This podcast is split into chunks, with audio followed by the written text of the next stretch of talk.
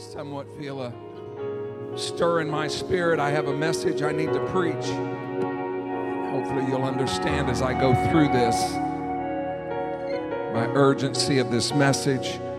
Amen. Amen. God bless each one of you for being here, all of our visitors. I thank God for you that you stopped by the sanctuary. Amen. We want to get to know you better following service. There's a connection center across the hall. Out the doors to my right, your left. We have a special gift for all of our guests. We'd want to see if there's any prayer needs, some way that we can minister to you here. The day started pretty much like any other day. It was a Tuesday. I'm pretty sure it was sunny.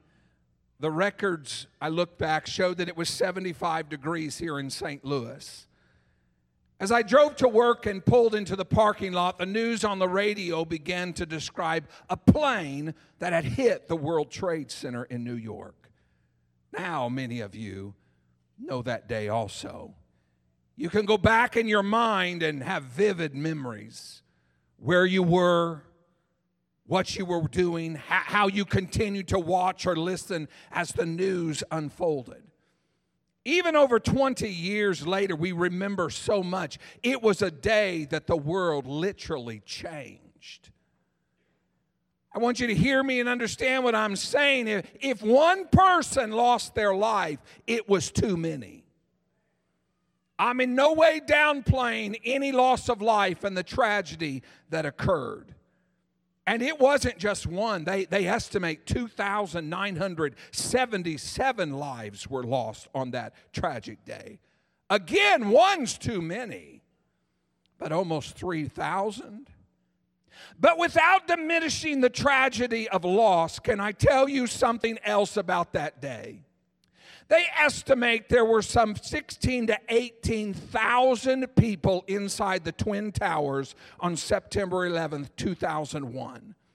Since they don't have the exact number, this next number fluctuates, but it was between 13 to 15,000 people who were successfully evacuated it's one of the largest emergency evacuations in American history. And then, connected to that and following that, the evacuation of New York itself included the largest sea evacuation in recorded history, with over 500,000 people evacuated in nine hours by hundreds of boats. I'm not downplaying the severity of what happened but please allow me to share something else that happened that day.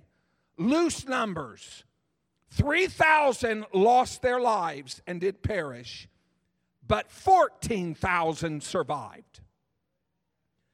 Sin does abound, but there's a whole lot more grace that does abound.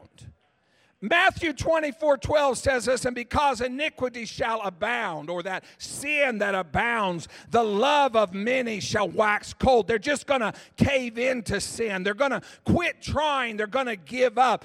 But he that shall endure unto the end, the scripture says, the same shall be saved. This tells me it's not gonna get so bad that you can't make it. No, just do the right thing. You're gonna be rescued, you're gonna be saved and even while all of this is happening, all this iniquity is abounding, the world waxing worse and worse. Verse 14 says, And this gospel of the kingdom shall be preached in all the world for a witness unto all nations, and then shall the end come. The gospel is just going to keep on being preached. Lives are just going to keep on being changed. Why? Because Matthew 16 tells us, And I say unto thee that thou art Peter and upon this rock I'll build my church, and the gates of hell shall not prevail against death. You can't stop the church, nothing can stop the church. Pass whatever law you want to pass. Prayer is still powerful and it still works, and the church is still praying. You can't stop the church. Salvation is for whosoever will. There hasn't been a sin that his blood can't wash as white as snow. You can't stop the church. Make fun of and try to ostracize truth and twist it until you say it's causing the problem. Whatever disrespectful thing you want to say about it, whatever deceitful agenda you want to propagate, but truth marches on. Truth will always triumph. You can't stop the church. Ephesians 5:26 says that he might sanctify and cleanse it with the washing of water by the word, that he might present it to himself a glorious church, not having spot or wrinkle or any such thing, but it, that it should be holy and without blemish. Do you hear those words? When Jesus comes to get his church, he said, It's coming, I'm coming for a glorious church, a holy church, a godly church, not a church that's beat down, a scared church or a defeated church. Nothing can stop the church. The church is victorious. I know this may sound cliche, but it's still the truth. You can read the back of the book and you will find out that the church is still triumphant. The church is still victorious. The church is still marching on. Sin will be forever defeated. Death will be swallowed up, grave will lose its sting, and time will even be no more. But those who have washed their robes in the blood of the Lamb, those who have been born again of water and the Spirit, those who are a part of the body of Christ, those who are in the church will ultimately be victorious. Don't tell me that sin is so bad that we're not going to make it. Don't say that there's no way the youth to, can live a godly, overcoming life in such corrupt society. Don't buy into the thought that we need to compromise to have influence in our world. This is a glorious church, a blood bought church, a powerful church, a separated church, a sanctified church, a called out church, a victorious church, a destined church. This church is a reaching church, and a preaching church, and a praying church, and a believing church. And the powers of hell can't stop this church.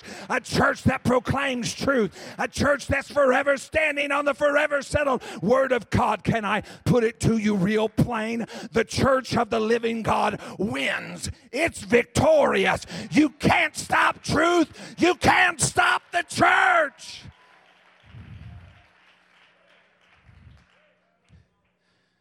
Which then brings me to my question Are you part of the church? That determines your destination that determines whether you win or lose.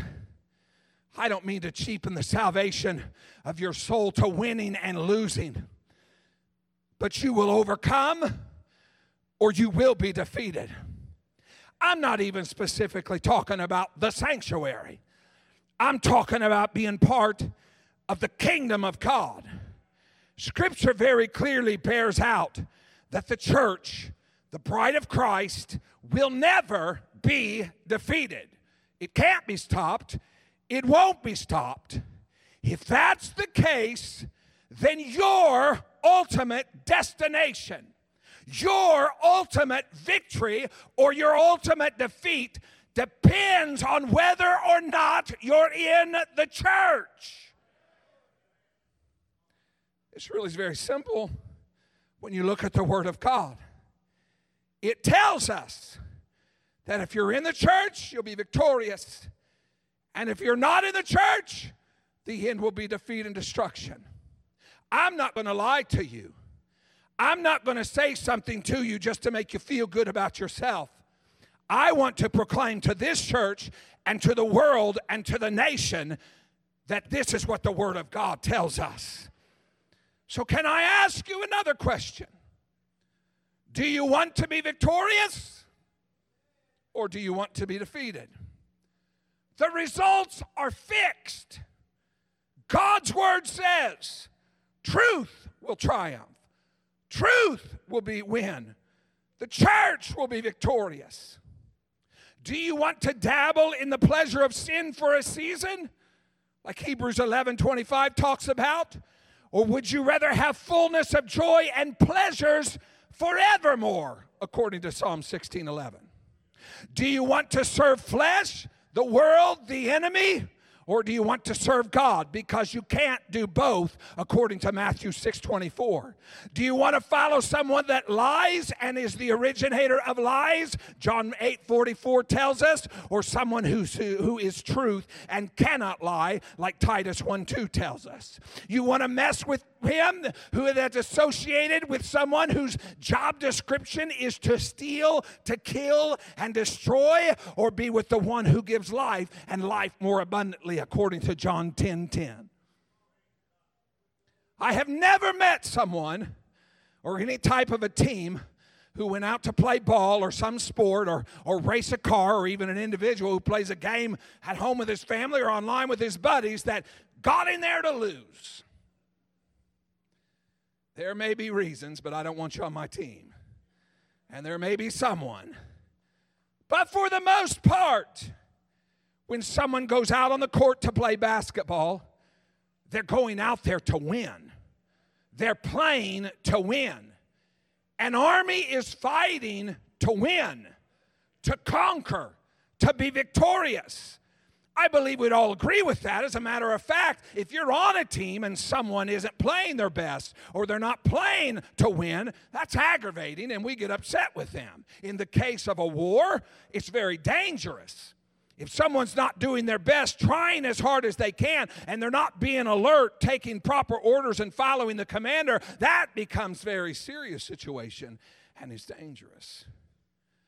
Moses, toward the end of his life, and the, before the people went to their promised land, he said this in Deuteronomy 30 19 I call heaven and earth to record this day against you that I've set before you life and death, blessing and cursing.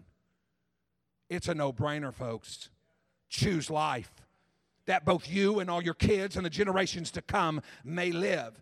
Then, after conquering and after living in their promised land for a while, Joshua, their fearless and faithful leader, now was at the end of his life. And he said it this way Joshua 24 14. He says, Now therefore, everybody, fear the Lord, serve him in sincerity and truth. Put away the gods which your fathers served on the other side of the flood and in Egypt, and serve ye the Lord. And if that seems evil to serve the Lord, Make up your mind today. Choose you this day whom you'll serve. Whether it's going to be the gods your father served that were on the other side of the flood, or the God of the Amorites in whose land you, you dwell. But I made up my mind, and today I'll show you, as for me and my house, we will serve the Lord. Thank God in verse 16, those people were smart enough and they answered, and the people answered, said, God forbid that we should forsake the Lord to serve other God. Good answer. Choose life. Choose victory. Choose joy. Choose peace. Choose God. I've tried to establish in the very foundation, we got a long way to go. That's why we'll hurry. Thank you. But we've got to, I've tried to establish some stuff. Number one, the church is going to be victorious. And ultimately, whether you're victorious or not is whether or not you're in the church. My conclusion for this very first portion of today is we must be part of the church in order to live an abundant, victorious life. Which makes me think some more. Why aren't people part of the church? Why do they struggle being committed to God? Can I say it like this? Why do some struggle so hard living for Jesus? Staying in the church, listening to God, obeying His word. Oh, there may be several reasons. I, I think a big one may be lack of knowledge. They, they've never heard about this, the, the gospel has not been explained to them. Another, maybe some have heard, but they've just decided not to believe it.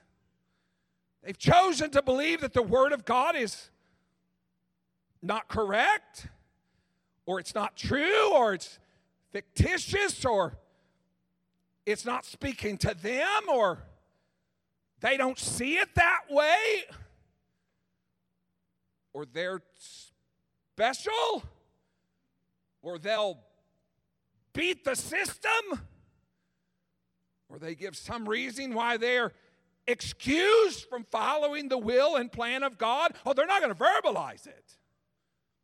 But are they acting that way? But that's a subject for another time. The one I have come to face down today is that of discouragement. I am very much going to speak to someone specifically today.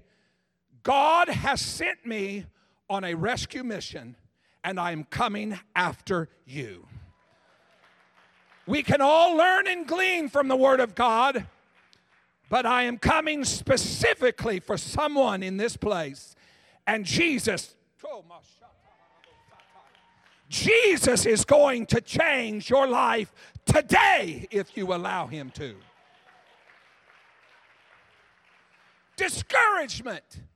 It covers a broad range of concepts. The verb to discourage means to deprive of confidence, to deprive of hope or spirit to dishearten or to daunt, to afflict, to beat down, to, to demoralize, to depress, to dismay, to distress, to frighten, to intimidate, to irk, to trouble. None of that's good. None of that sounds healthy. So let's get a couple examples here from the Word of God. Numbers 21, starting at verse 3. This is when the children of Israel were delivered out of Egypt and were on their way to the promised land, and things were happening. And the Lord hearkened unto the voice of Israel, and God delivered up the Canaanites, and they utterly destroyed them and their cities. And He called the name of the place Hormah, and they journeyed. They marched on from Mount Hor after this great victory by the way of the Red Sea compass the land of Edom. And the soul of the people was on fire. And the soul of the people was in revival. And the soul of the people, their faith was high. No. The scripture says, and the soul of the people was much discouraged because of the way. They had just won a powerful victory. But some things got a little hard and discouragement set in. Watch what they did because they were discouraged. Verse number five. And the people that God had hearkened to them and they won a great victory, those same people spake against God and against Moses. Why in the world have you brought us up out of Egypt to die in this wilderness? There ain't no bread, there ain't no water, and this manna stuff's making me buh. That's my translation. We have from a powerful victory to a problem to let's go back to Egypt and be slaves. That quick because they were discouraged. I'm telling you, this is serious. Even when the 12 spies were sent by Moses to scout out the promised land, 10 came back and discouraged the entire population from doing what God had promised. Later, Moses was reflecting on that. Look at look, Numbers 32 9. And he said, For when they went up into the valley of Eshcol and saw the land, they discouraged the heart of the children of Israel that they should not go into the land which the Lord had given them. God said, It's yours. God said, Go. God said, I'll fight for you. God said, I'll drive them out before you. Ten guys said, Ain't no way. That discouragement cost them 40 years. And everyone 20 years old and up died in the wilderness. Alex Marquez, was your birthday yesterday? You turned 20? You're dead. He dies in the wilderness. Skylar, your birthday's in a week and a half. You turn 20, you live. All because someone brought discouragement to the camp. Millions of people died because 10 people brought discouragement to the camp. I'm talking about how discouragement can happen and the terrible effects it can have. I won't take time, but if you want to read a discouraging story, story just start in the book of Nehemiah. Nehemiah trying to build those walls of Jerusalem, trying to rally the troops, believing God would had set him up to do the work, and then you had all the enemies coming and attacking him, lying to the workers, sending officials, sending letters to officials, making up code violations, trying to fight them, making fun of them in whatever way they possibly can. They tried to discourage them from doing the work of the Lord. I'm talking discouragement.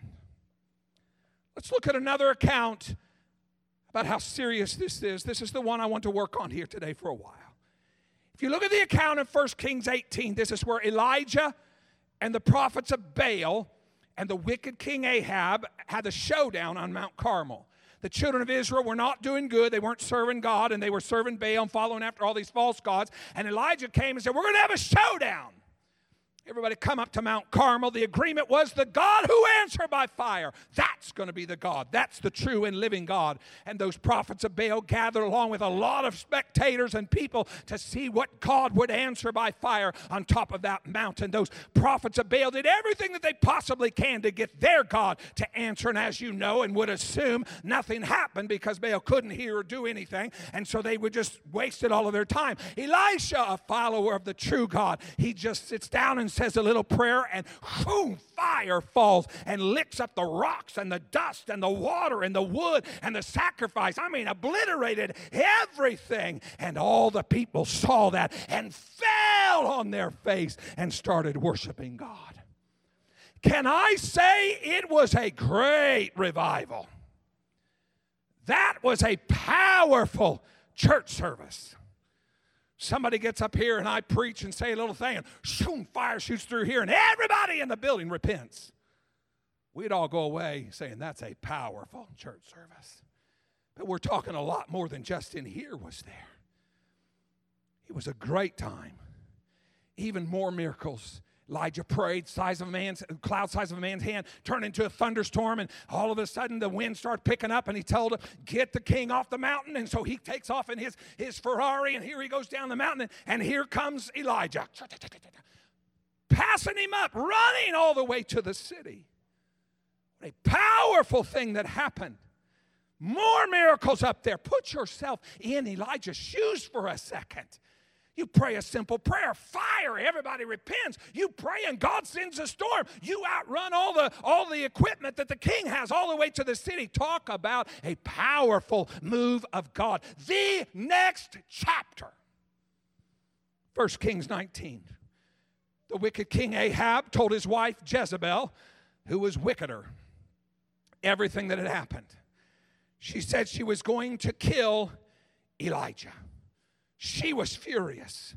She was mad because all the Baal prophets were destroyed and was out to, and she was out to murder Elijah.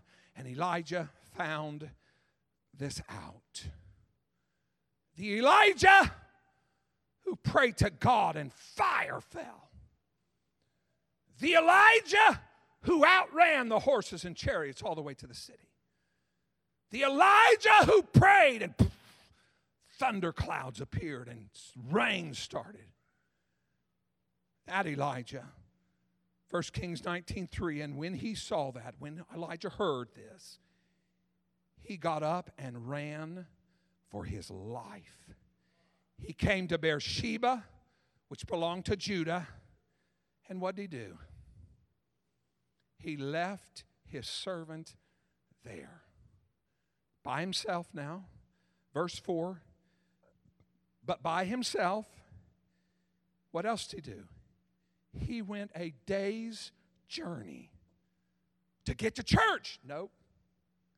To find someone to encourage him. No. A day's journey into the wilderness. Came by himself in a dreaded place, the wilderness, sat down under a juniper tree, and he said, God, let me die. It's enough.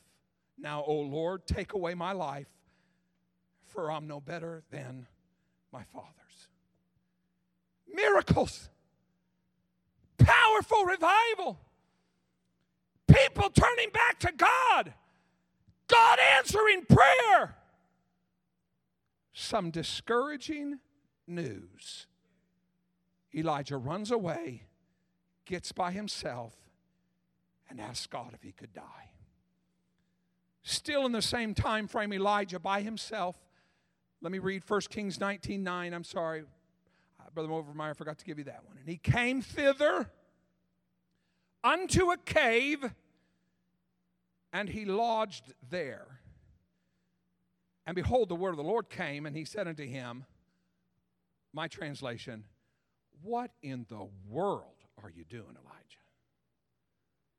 Why in the world are you in this cave? Verse 9, uh, 1 Kings 19, verse 10. And Elijah said, I've been very jealous for the Lord, God of hosts, for the children of Israel. You know what they've done, God? They've forsaken your covenant. They've thrown down every altar. They kicked them over, destroyed them. Every one of the preachers, they killed them. I'm the only guy left, God.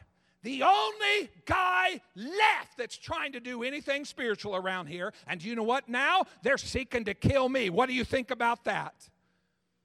And the Lord said unto him, verse 15, can I say this word? Get out of the cave. Go and return to the way of the wilderness of Damascus. And when you come there, anoint Hazael to the king, big king over Syria. And Jehu, the son of Nimshi, shalt thou anoint to be king over Israel. And then I want you to find Elisha, the son of Shaphat of that town right there. Shalt thou anoint to be prophet in your place. And 17, and it shall come to pass that anybody that escapes Hazael, they're going to run into Jehu. Anybody who escapes Jehu is going to run into Elisha. You're not by yourself, Elijah. I'm getting ready to turn this entire situation around.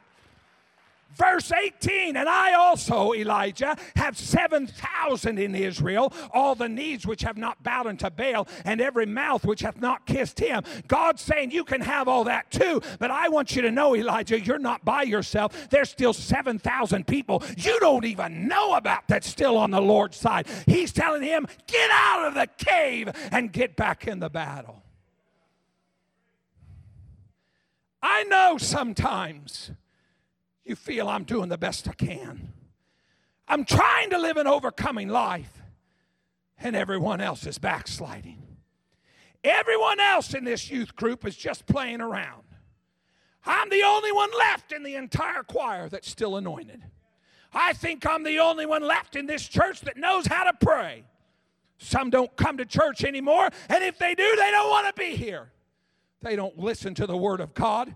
They ignore the mentors and teachers in their life. I'm trying to live this on my own. People make fun. It seems like sin runs rampant and bad, and guys are winning. Yeah, I know how discouragement works. But let me be very kind, but very stern this morning. Get out of the cave. Don't tell me everyone has backslid when over 35,000 in one day purchased tickets to attend Youth Congress in St. Louis and that number continues to grow. Don't tell me there's no kids or no youth group that want to live for Jesus. I can see them all over the world going on missions trips and going to camps and conventions. But even here at the sanctuary, I watched them at Youth Week as they prayed and sang and ministered. Sister Emma Vincent, one of our own since COVID in 2020, she has taught a monthly online Bible study, and people log in from all over the country. P7 clubs happen out of this church. It's many times the youth who are rushing to the altar during the worship and after the preaching. Don't tell me there's no youth that want to live for God. Don't tell me people don't want to come to church anymore. Then explain why we open the wall now to accommodate the crowd. And we have dozens of people going to our Spanish work. And every Sunday, people from this church go and minister to the nursing home. And our daughter work in St. Louis has a free building. And God is doing great things there. Don't tell me nobody wants to live for Jesus. Don't tell me people are ignoring mentors and teachers when we started a ministry, ministry development program here and had to turn applicants away because we had to cap it somewhere. And last Wednesday, Thursday, and Friday, this very church was full of people and they listened to three preachers a night and still filled the altars and prayed for a long time. Don't tell me people don't want to hear. Don't tell me there's nobody praying. Do you want me to show you the camera footage of people coming in and out of this building who come to pray? Do you want me to introduce you to Sister Thelma, who, along with others in this church, join an all-night prayer meeting for people from with people from all over? Do you want me to introduce you to Brother Scott, who prays every morning at five o'clock and, and has done it for decades? Do you want me to introduce myself, who says your name every day to God and prays for you? Don't tell me nobody's praying in this church. I'm telling Elijah, you just need to get out of the cave. You're getting more and more discouraged, and you cannot truly see what is happening all around you. Yes, 3,000 were lost at 9 11, but 14,000 were saved. Fasten your seatbelts.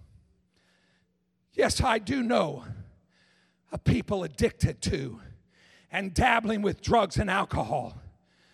But do you want me to start lining up people at this very church who are not messing with drugs and alcohol?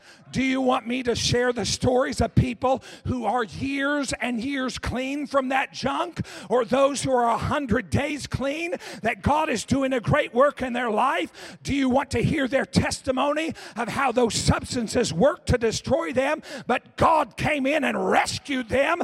Do you want to hear them tell you addiction ain't cool? DUIs ruin lives, but there is still grace and mercy. Oh, I could start lining them up and giving you testimony. Yes, there are crazy laws being passed, some ungodly things taught in our classrooms, some vile people spreading their venom and lies. But let, me, let me remind you, we serve the King of all kings and the Lord of all lords. Let me take you back to the word that says, Every knee shall bow and every tongue shall confess that He is glory, that He is God. I'm telling someone to get out of the cave. Now make sure your airbag, airbag works. And if you don't want to get out, at least don't spread your discouragement to everyone else and try to drag them in there with you. I know misery loves company, but there's a lot more company on the outside of the cave. Let's go back to Numbers 32. Moses said unto the children of Gad and to the children of Reuben, you that know the story know it was a misunderstanding, but here, listen to what Moses was scared about. He talked to Gad and Reuben, uh, those tribes. He said, Do you all think that your brethren can go to war and you guys just sit here? Verse 7 And by doing that, you're going to discourage the hearts of the children of Israel from going over into the land which the Lord hath given them. Verse 8, he said, That's what your dads did. That's what the spies did. When I sent them from Kadesh Barnea to see the land, they said, We can't. He said, You guys, all of you from Gad and Reuben, don't discourage your brothers from fighting. Don't discourage them from getting what God has promised to them. If you don't want to be on the Lord's side, then please don't discourage those who do. If you want to play around at church and mock the people and things of God, you'll reap what you sow. The Bible declares that. But I'm asking you, don't discourage someone who wants to live right.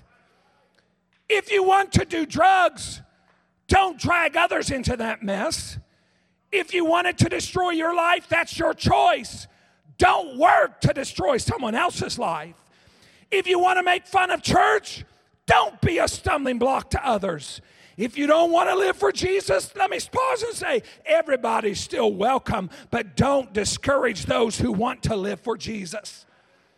Parents, do everything in your power to encourage your children to live for Jesus. Bring them to Sunday school. Tell them to go to youth conventions and youth functions. Clean your house out of ungodly things. It's time for everybody at the sanctuary to come out of the cave and have a revival here in the city.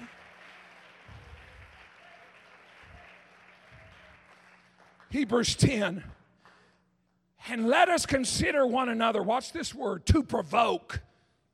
That sounds weird. But watch how it's saying this to provoke unto love and to good works.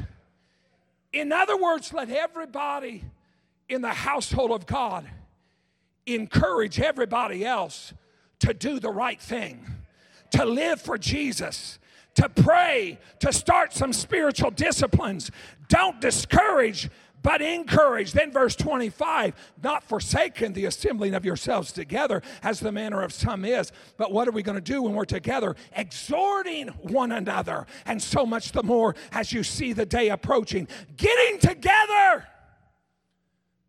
not to gossip, not to fornicate, not to lie, not to cheat not to smoke, not to sell weed, not to watch bad movies, but to exhort, to encourage one another to live for Jesus, to make the right choices to follow the will and plan of God. Come on, somebody. I'm begging you this morning get out of the cave and stop trying to pull someone else in there with you. You who are spiritual, restore such a one that has fallen and encourage them to come out of the cave.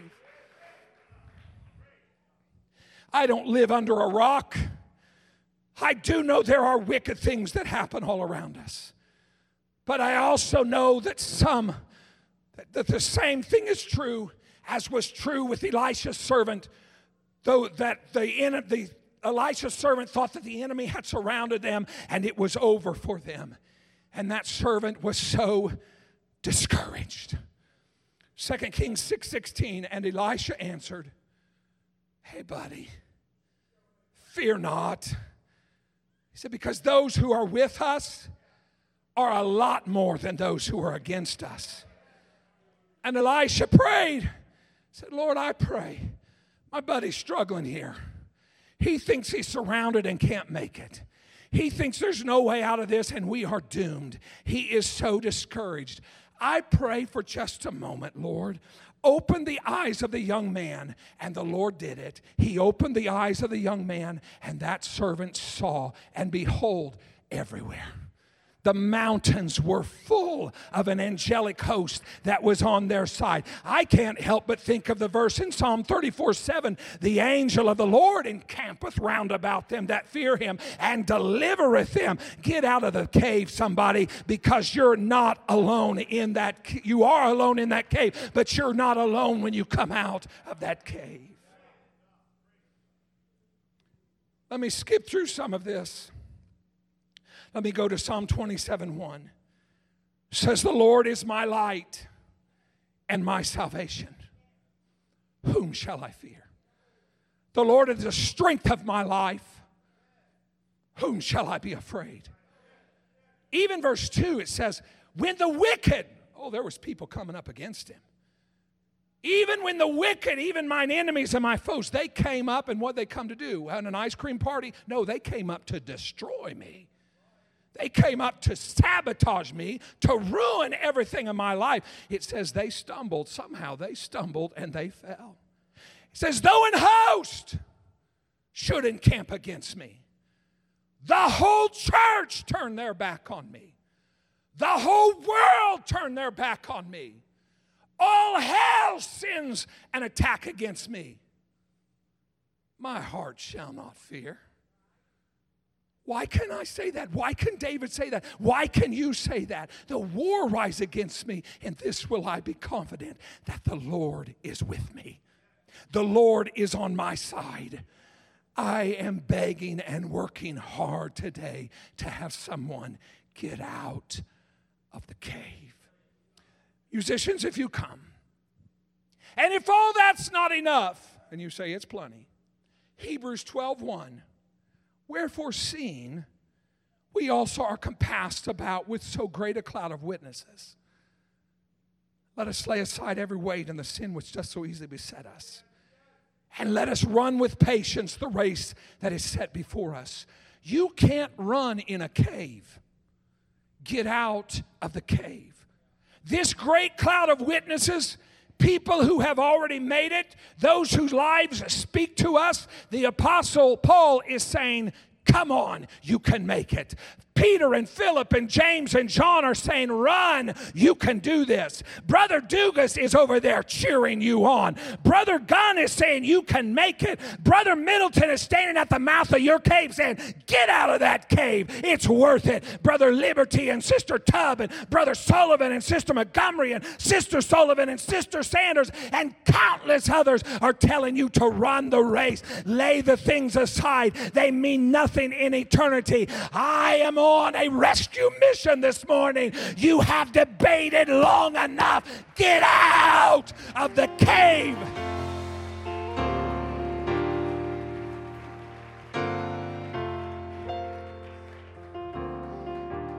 One last verse as we stand. No comparison to me and Moses,